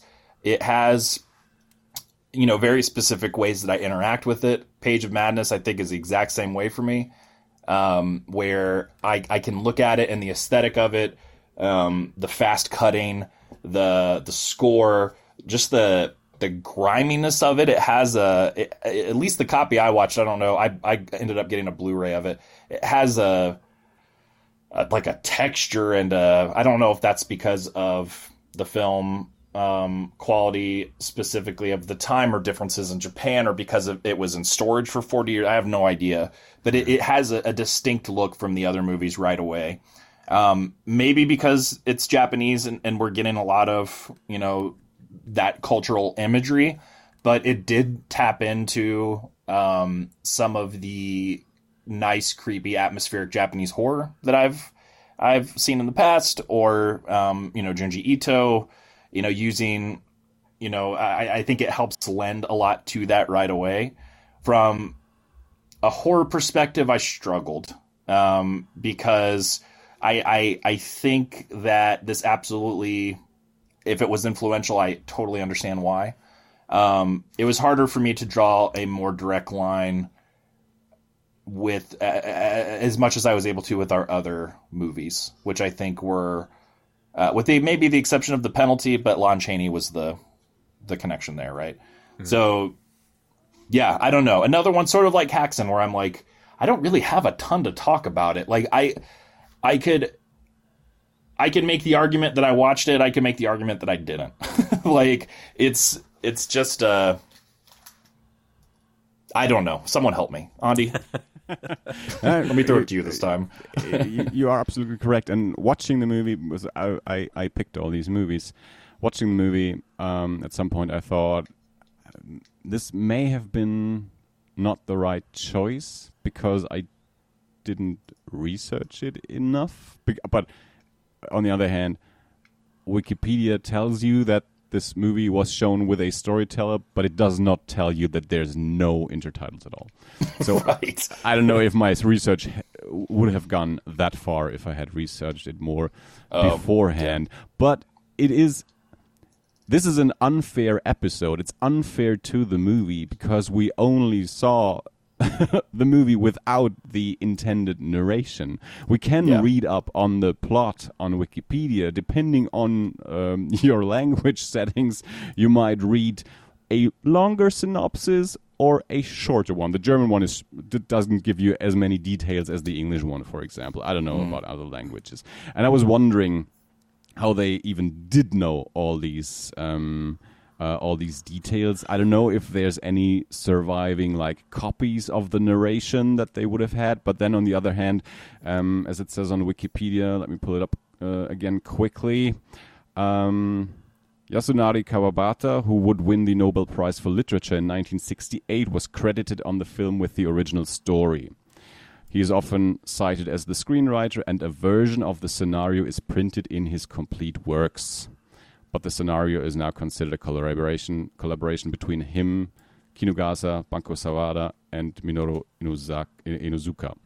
So, I mean, that clears something up. There is a a written version or a printed version in in books because the guy who worked on the movie became one of Japan's most famous writers and first Japanese writer to win the uh, Nobel Prize for for literature. Um, so that that was very interesting. I would like to uh, dig up a a version that I can read of um, of what I don't know if it is a, a, a like if it is script like or if it is a short story or whatever that they printed. But anyway, there there is a, a written version of that story somewhere. So that someone was able to um, to write a synopsis either from that or there is surviving copies of the original narration, which I don't know. But yeah, anyway, i it is pretty unfair for us to judge this movie if we didn't really see it the way that it would have originally been shown. Um, because Yeah. even reading the synopsis, both the, the German one and the English one on Wikipedia, and then continuing watching the movie, I wasn't really able to make out what I had just read.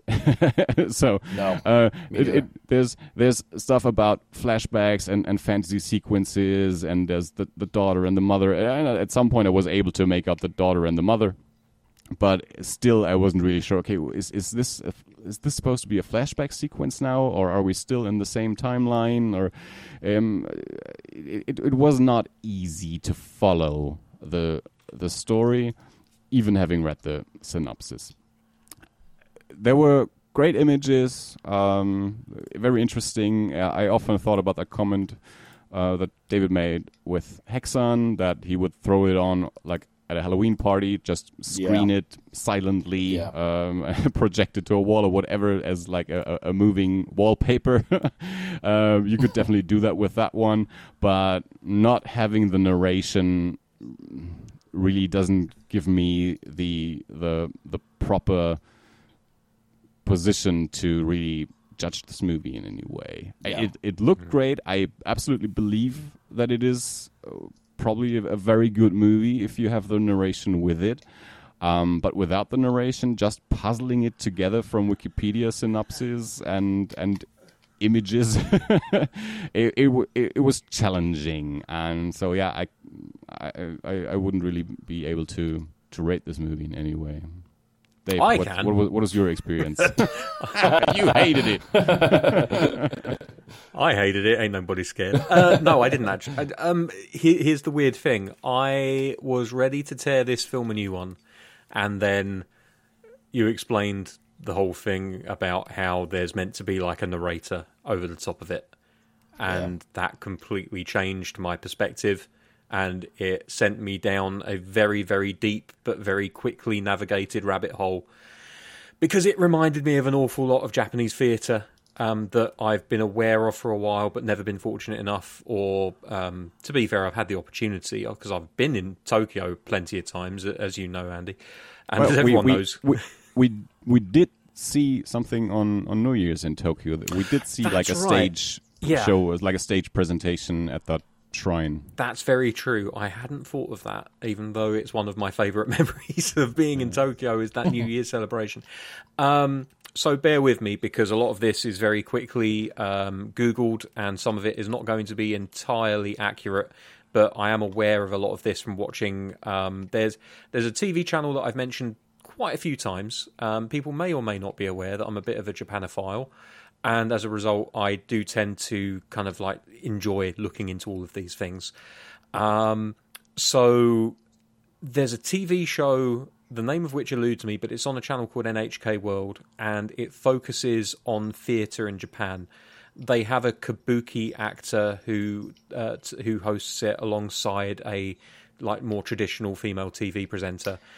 Uh, Is that the Japanese stuff where they paint their faces white? That's bukkake, I think, not kabuki. Bu- Bukaki is when other people paint your face white for you. Ah, okay, okay. Yeah.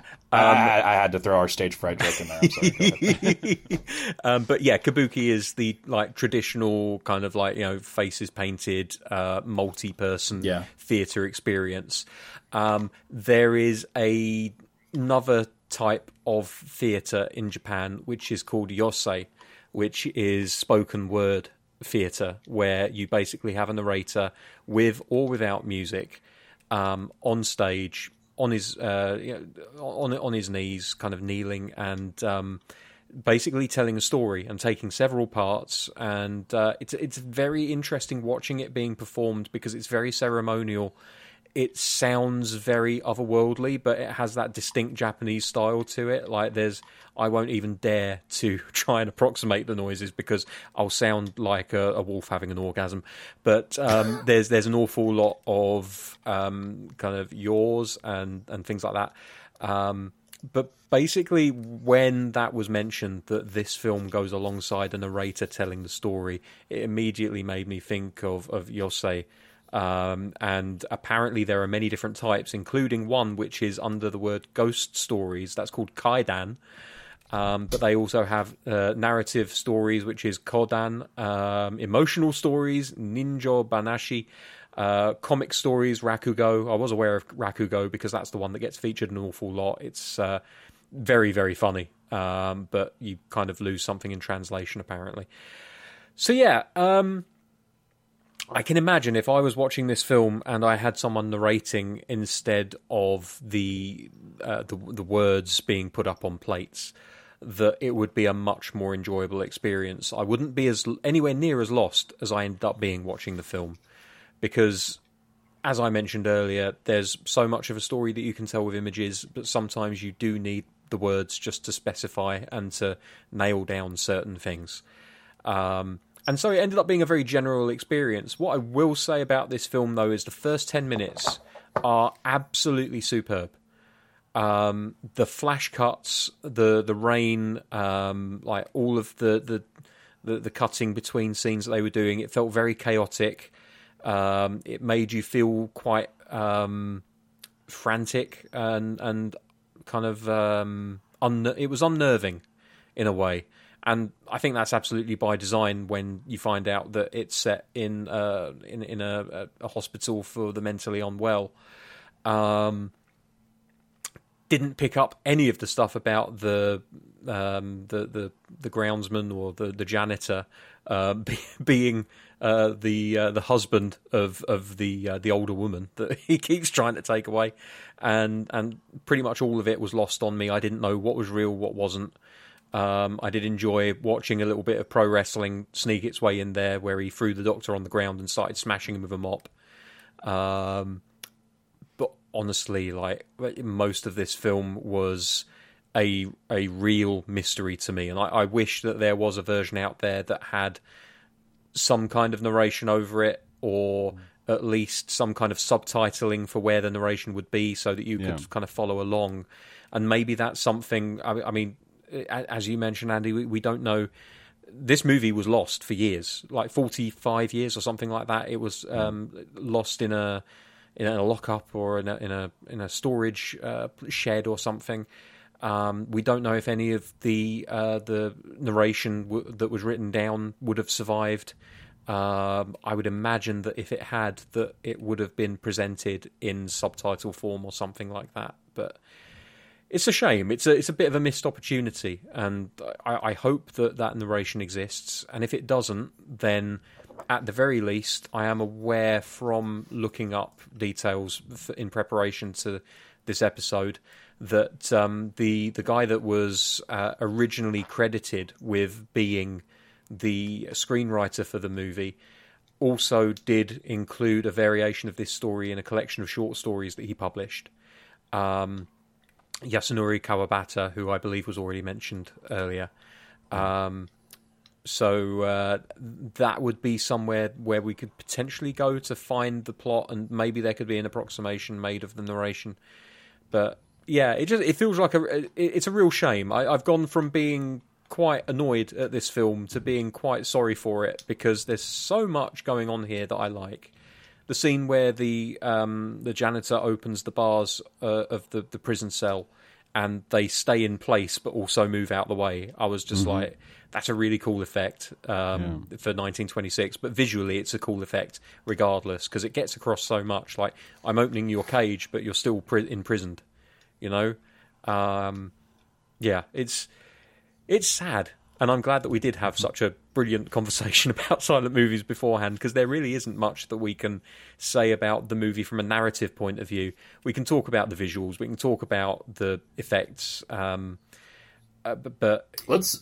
I'm sure it was uh, very ahead of its time. In ter- I, I I did think about what Japanese audiences would have thought in 1926. Um, I know it said it was an art collective, right? There there was a you know I, I I don't even know. There's there's unanswered questions that we have here, obviously, but it makes me wonder what kind of crowd this would have played to. Would it have been um, a more traditional crowd? Would it have been people who would have been more in the know? If it was a more traditional crowd, how would they have reacted? I could see this being uh, terrifying back then. I could see it also being too too advanced to where it can't scare. I, I also wondered about um, for the time, obviously. I also wondered too about um, when the influence actually was. If it was shown in the twenties and then was lost for almost fifty years, was the it was the influence extending from its original uh, screening, or did the influence come in in the seventies? um, and in the 80s with you know revival screenings or, or whatever else. Um, I, I don't know, maybe both. I have no idea, but the whole the whole thing is is pretty fascinating, like how it all pieces together. And there's obviously enough there, like we've already said with the visuals, to tell you know, okay, this is this isn't just some bullshit that people like dash together. like this is there's there's something going on here. Um, but then yeah, like you guys have already pointed out, um, having kind of a sort of you know partial experience makes it makes it tough. But even just looking at the other movies we did this month, um, it, what we can interact with and what we can view and talk about, extremely different than the other stuff we've done.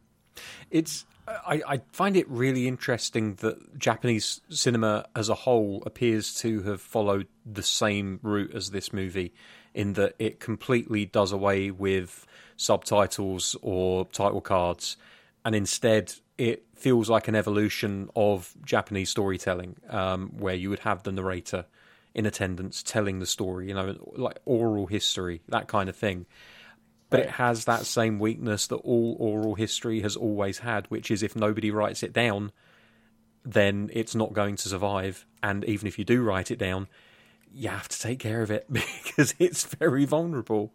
Um, so yeah, I'm I'm just kind of like learning now that uh, the actual name for and you may have mentioned this because I had to step away for five minutes um, while we were introducing the film. The the name of the uh, the storyteller in a silent movie in in Japan was a benshi, um, also uh, referred to as um, uh, a katsudo benshi or a katsuben. So they had their own specific uh, name for. I'm glad you clarified that, Dave. Because when Andi said that earlier, I thought he said banshee, and I didn't ask. Oh, okay. I was just like, maybe this is a thing. banshee, okay. Okay. Yeah, so so that's I not new information then. Fine. Okay, no, that's cool. Um, Well, it is to me just because I misunderstood, but Right, Andi, Andi said it correctly. but um, yeah, I, I think it's it's really cool that you know knowing this and looking at the movie, it, it does feel like the next evolution of specifically Japanese storytelling. But it, Right. it is vulnerable to the problems that we've experienced today, which is that if you don't have that story to hand and you can't find a way to include it as as they couldn't when it was played to American audiences in the seventies, um, you, you're going to end up coming away with a partial experience. And although I don't dispute that it had the effects on these critics that I'm reading um, the reviews of now, um, I do wonder if they're maybe just kind of blowing smoke a little bit on a film that they imagine may have been better with. Do you, I, I don't. Do you know what I'm saying? Like, like Dennis Schwartz, hmm. right? He he says it's a vibrant and unsettling work of great emotional power. Well, yeah, you do get that from the images, but you would get it more if you actually had the story along with it. I, I don't know.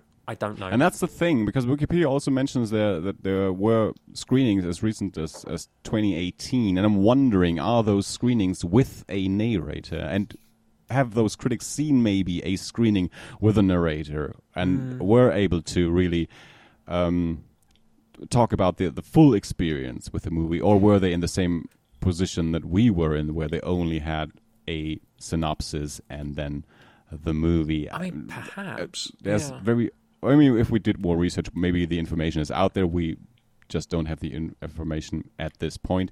But you talking about the um, the, the the narrator in, in, in theater and, and with this movie made me remember that I actually um, in when we went to the the manga museum in Kyoto, we saw a performance there um, of like a traditional storyteller um, where and, and that is something that other countries may have had as well. I'm not entirely sure, but definitely in Japan, in in in the olden days, um, there were these storytellers that I don't know if they traveled from from town to town or whatever, but they they told um, that they had these like like plates, these pictures where where the, it, it is a, a story told in pictures. It, it- they weren't moving pictures yet. They just showed one picture after another and told the story. So they they had the, the, the, the picture and they made the voices and the characters and the story and everything and, and in front of an audience. And at the manga museum in, in Kyoto, they, they do that at a certain um, time during the day, it, m- mostly for kids, but of course there were adults there as well, and and, and that is basically probably the, the tradition that then the the movie storyteller also grew out of. But um, again, something that I should look into it more. But I'm pretty certain that the the movie storyteller isn't something that um, was specific to Japan. I'm pretty sure other um, regions of the world did that as well. It wouldn't surprise me because there's two ways to go about it. You can it's the written word or the spoken word, um, and you know if someone's really brave, then they can just get rid of the words altogether and try to make a, a go of it. Um, I mean, what you're talking about, it it might be what this is shadow theatre. I've I've seen it before where they will um, either have um, still images or they'll have puppets that um, they they cast shadows on the screen behind the storyteller, and it's the same kind of idea. It's like they they act it out, almost like Punch and Judy, but not quite Punch and Judy, and they'll they'll tell the story as as the puppets kind of act it out. And it, it's just it's that slow evolution, isn't it, from just spoken word to having puppets to approximate what was going on in the story to then having people on screen uh, acting it out, um, and then eventually uh, they uh, they they hit on the ultimate in realism: men in giant foam rubber costumes pretending to be Godzilla, um, and that's that's really where Japanese cinema took off. I did a quick research because I had some some vague memory of a movie that specifically is about like such a a, a movie narrator, and it's actually a German movie from 1993, s- starring Armin Müller-Stahl, um, based on a on a German novel. So, uh, and it is about a a a yeah um, movie narrator in the 1930s in in Germany. Um, that Oh, basically cool. did the same thing that we just described for a page of madness. That uh, a narrated silent movies. So ve- very far from Japan. Yeah. I suppose if you're going to have live m- music, then the the next thing is well, why don't we just have people?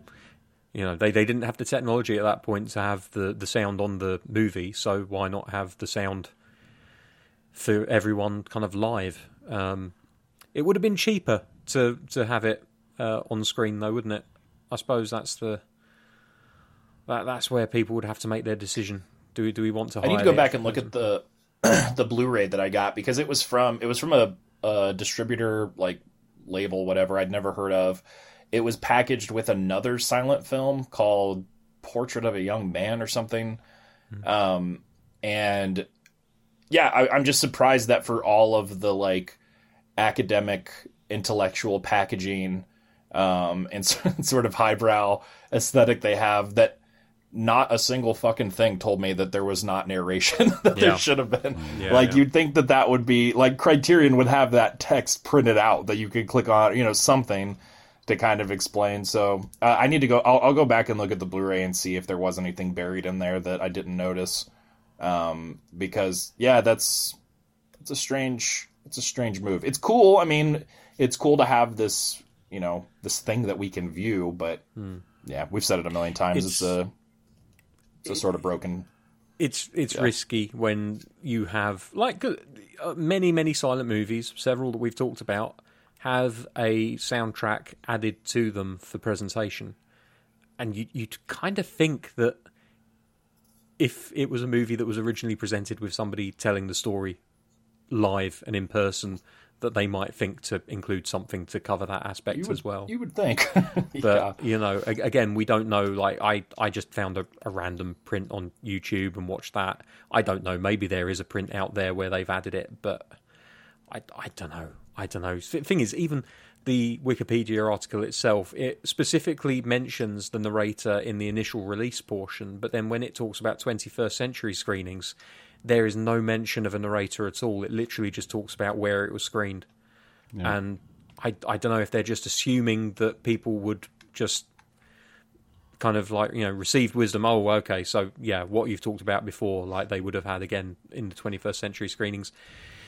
Gonna have to look into it. Probably won't. I'm I'm lazy that way. Uh, but visually, it's have- a really good movie. Actually, you know, it's it's frustrating. in a way. weirdly for something that we're like so sort of held back through discussing because of the limitations. I did have a double feature pick that I'm proud of. I don't want to Oh, skip to it if you guys have more to say though. no, I ran out a long time ago. I'm proud of mine as well.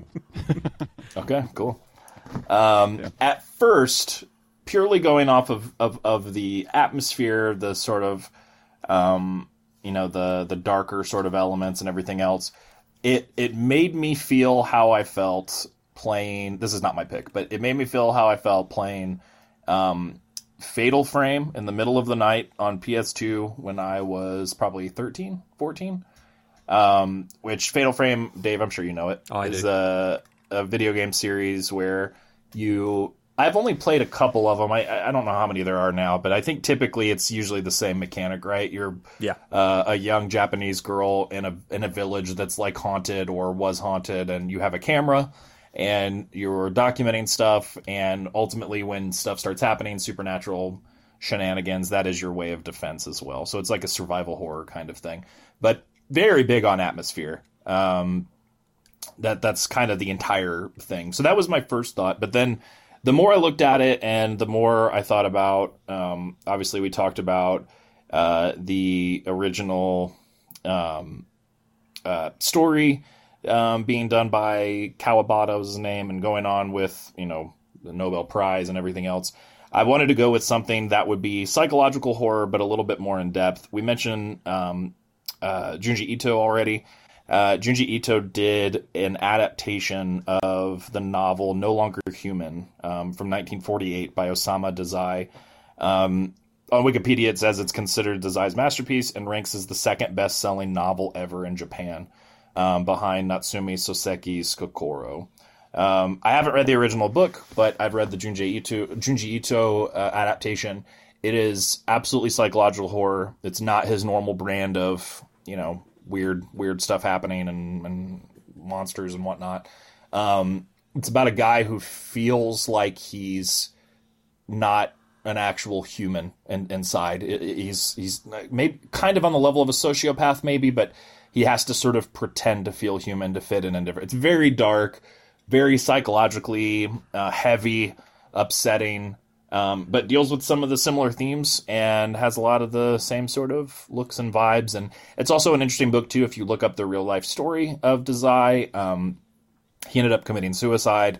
Ito does a sort of meta fictional, meta narrative sort of thing um, where he almost talks about that happening from the perspective of the character, uh, which Dazai originally um, uh, created, obviously. So, anyway, great, dense psychological horror dealing with madness and and um, you know feeling like you aren't human like the other people around you. Um, felt like kind of a good fit. So that's my pick. Even though it's not a movie, it's a big old chunky hardcover manga. uh, Andi, you said you're proud of yours. What you got? Yeah. So I looked into asylum horror movies, and the one that I came up with came out exactly 90 years after Triangle of Sadness in 2016. And You mean a page of madness? What did I say? Triangle of sadness. because I'm look. That is, I have this piece of paper just in front of me. I, I think I mentioned that in the past, where I have listed all the movies, the the release dates for upcoming movies, and then there's a section for movies that I missed at the cinema. And Bianca added Triangle of Sadness, and it is exactly in my eyesight when I talk to the microphone. I look at that, and yeah. So, Page of Madness. So, Page of Madness, uh, 1962, and then a movie with a fairly similar title, A Cure for Wellness. in, Oh, yeah. uh, in 2016, um, and I think those two titles would look nice on a on a billboard together. yeah, it would. cool. Dave. Dave, Well, I, I'm annoyed because about 30 seconds before you started talking, I finally settled on an answer, and it was going to be a cure for wellness. Um, so I guess I'm going to have to go for one of the other two uh, movies that kind of lodged into my head. And it was the same reasoning as you, Andi. I, I was literally just looking for a horror movie set in an asylum or some kind of. Um, hospital setting where people can't get out. And so it was basically between either uh, Shutter Island or Gothika. And I ended up going for Shutter Island because of the whole unreliable narrator, not really, uh, us as an audience not knowing uh, whether what we were seeing was real or not until the end. And the fact that halfway through um, the, the, this uh, movie, A Page uh, of Madness, I had no idea whether I was watching him actually beat up the doctor or whether it was uh, in his head or what. Um, um, and so it, it's kind of a reverse version of Shutter Island because he starts off as a janitor and ends up going kind of insane. Whereas in Shutter Island, spoilers for anyone that hasn't seen it, he starts off insane and then thinks that he's sane. Uh, Yeah. uh, yeah, and then he goes insane again. I don't know. It wasn't really well thought out. I was much happier with a cure for wellness, but um, them's the breaks. right. there's no rule that we can't pick the same movie. No, it, true. It happened before. True, but I didn't want people to think that I was just going to say, yeah, well, that was mine as well. So I will do that one week. But yeah, I, I struggled. I really did struggle this week, um, and and so I, I ended up just uh, going down the uh, the the setting route rather than the uh, themes and everything. Surprised that Mia Goth is in A Cure for Wellness. I thought I hadn't seen her in anything, but apparently I have. Wonderful, gentlemen. I am very happy with these four episodes. Thank you for indulging me with this idea, and I am. I think we had a very nice, like, dynamic from from episode to episode. Um, very Yeah. wide array of of styles and countries and yeah, uh, we know Elio watched all of them, uh, and from his Letterboxd, I know that he also watched uh, Carl Theodor Dreyer's Vampire or Vampire recently. So Oh, nice. He, he, he, he, he- he's ahead of us. Yeah. um, so yeah, uh, if if there's anyone else uh, who watched any of these movies or listened to these episodes, let us know what you thought about our silent movie discussions, or even of the movies itself, or your your input on the discussion that we had today that came out of Elio's question just on the way or, or how to watch movies and how to talk about movies. I would be interested in um, other people's opinions on on this topic. So you know where to find us on social media and of course the um, email address eerieinternational at gmail.com. We don't have a topic for next week yet. Um, I have a, few ideas that I have yet to propose to the other two uh, folks on this um, podcast. Um, so we will let you know on our social media accounts what our next topic will be. And until then, uh, enjoy some movies uh, and then come back next week. Bye bye. Bye.